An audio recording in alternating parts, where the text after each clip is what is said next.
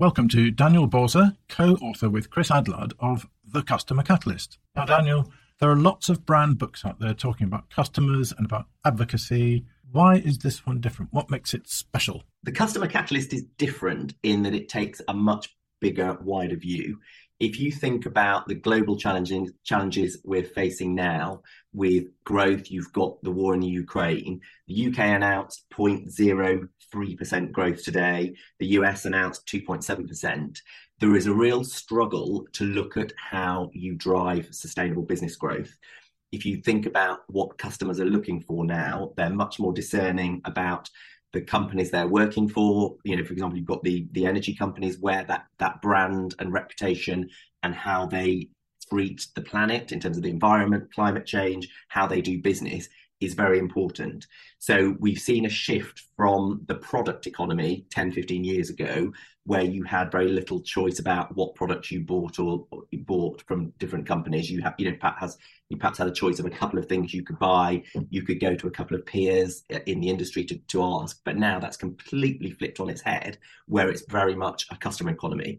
So as Clive Humby from Tesco loyalty card, you may remember, he talks about data is the new oil we as customers have a phenomenal amount of data at our fingertips to make a really informed choice about the type of products and services we buy and also it's really important about who we're buying from. So chris and i really felt that there was a, a big opportunity to look about how now you can center everything around the customer with the technologies there. We wanted to give a guide for CEOs and anyone in customer related roles about how they could drive a sea change for growth. So C standing for the customer with the play on words about sea change drives a fundamental shift in growth. So that's really how it all came about. And Chris and I were talking at, at a B2B marketing conference and had a shared passion for the customer. And we thought actually there's a real gap in the market um, for CEOs in terms of how they address that growth. So for CEOs, I would say probably for the last 30 years, long time, there's been the customer is king as a kind of poster, in some cases, literally. So why is the sea change different? What's what's the key point? Is it the growth point? Is it a change in mindset? Is it some kind of transformation? What's what's going on with sea change? So it's the sea change. We came up with a simple framework of 10 steps to help CEOs address growth. So while, you know, for time eternal, people talk about the customer as king, but actions and words are very different things. When we did our research, we found that something like 61% of FTSE 250 companies have CEOs from finance backgrounds, and often, if we're really blunt, that they've had limited exposure to the customer.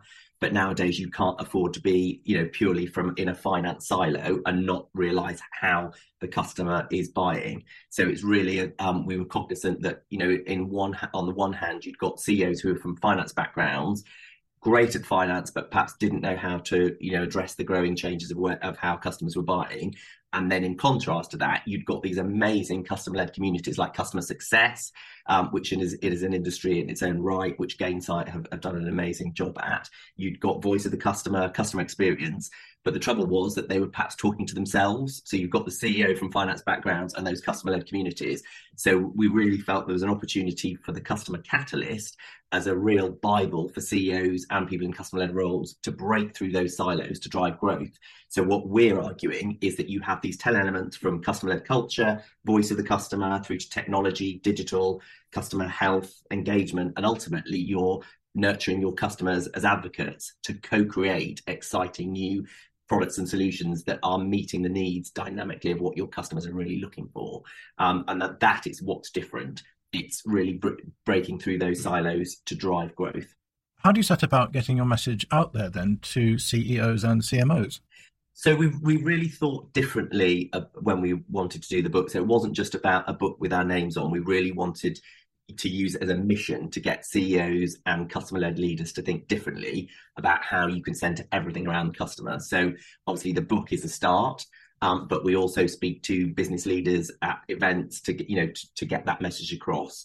Um, and also we've started a, a, really interesting podcast where we interview the business leaders, many of whom we've written about in the book. So recently we've interviewed Helen Bierton, who is the chief banking officer at Starling Bank, which you remember I was talking about how they've really innovated a, a, an amazing customer experience. So she talks about her personal journey about how she became an Olympian, and some of those practices have made her more the customer led leader she is today. Through to Sir John Timpson, who is chairman of the Timpson retail chain.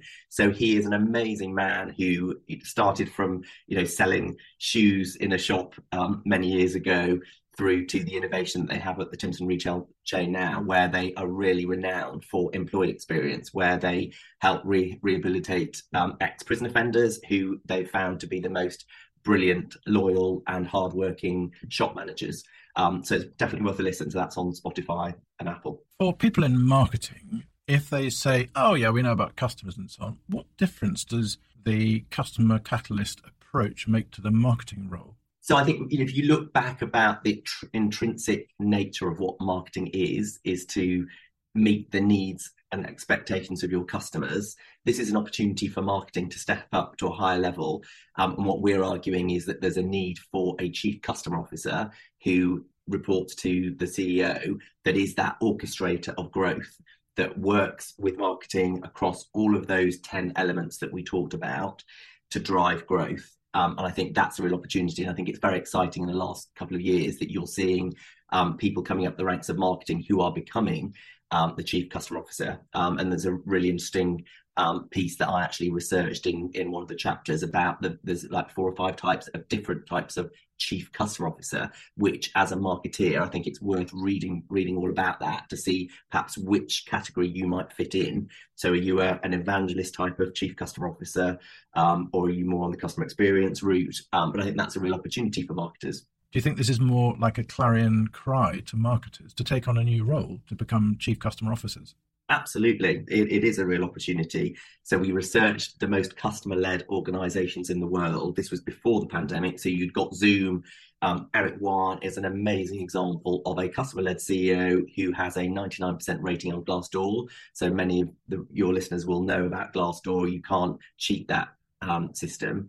Um, but in in conjunction with the customer led culture he's created, they really use customer success and all those elements that we talk about in the sea change to drive growth. So they constantly have a dynamic voice of the customer listening channel where they will act on feedback from the voice of the customer to make small improvements to the product and service, which has made them phenomenally successful.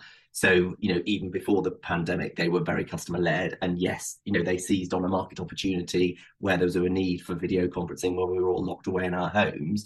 But they have been phenomenally successful before that, during and after, because of the way they really break through those cycles, those um, silos for growth.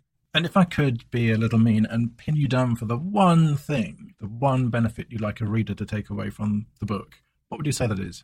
Step up to the sea change and look at those 10 elements to drive growth. So you'll learn from the most customer led organizations from Ritz Carlton Group, where you'll read about Horst Schulze, which is the most amazing business leader who created a customer led culture at the hotel chain. You'll know where he coined the phrase ladies and gentlemen serving ladies and gentlemen, where he empowered every member of staff from like a caretaker to you know the front lobby to be able to spend um, a certain amount without asking their manager or anything if they felt they were going to improve that guest experience through to Starling Bank, which you'll know about as created from you know nothing to be a leader challenger bank which has created a phenomenal digital experience so you'll get all these real world examples of business leaders and organizations who are achieving that customer led growth but also how you can put put the, those steps in place and also measure customer led growth. So instead of the old fashioned, you know, profit and loss and, and margin, you're looking about net revenue